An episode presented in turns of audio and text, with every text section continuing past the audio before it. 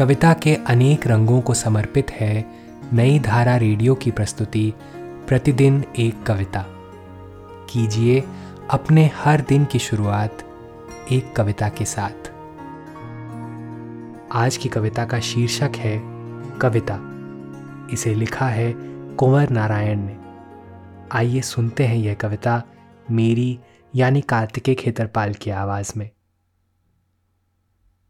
कविता वक्तव्य नहीं गवाह है। कभी हमारे सामने, कभी हमसे पहले, कभी हमारे बाद। कोई चाहे भी तो रोक नहीं सकता भाषा में उसका बयान, जिसका पूरा मतलब है सच्चाई, जिसकी पूरी कोशिश है बेहतर इंसान।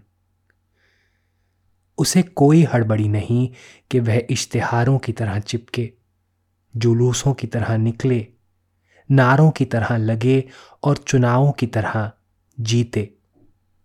वह आदमी की भाषा में कहीं किसी तरह जिंदा रहे, बस।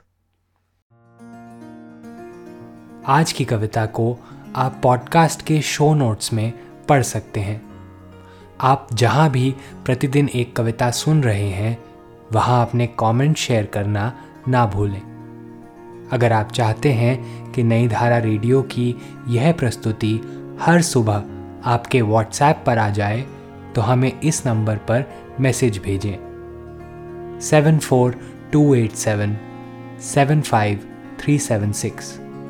कल एक और कविता के साथ फिर मिलेंगे।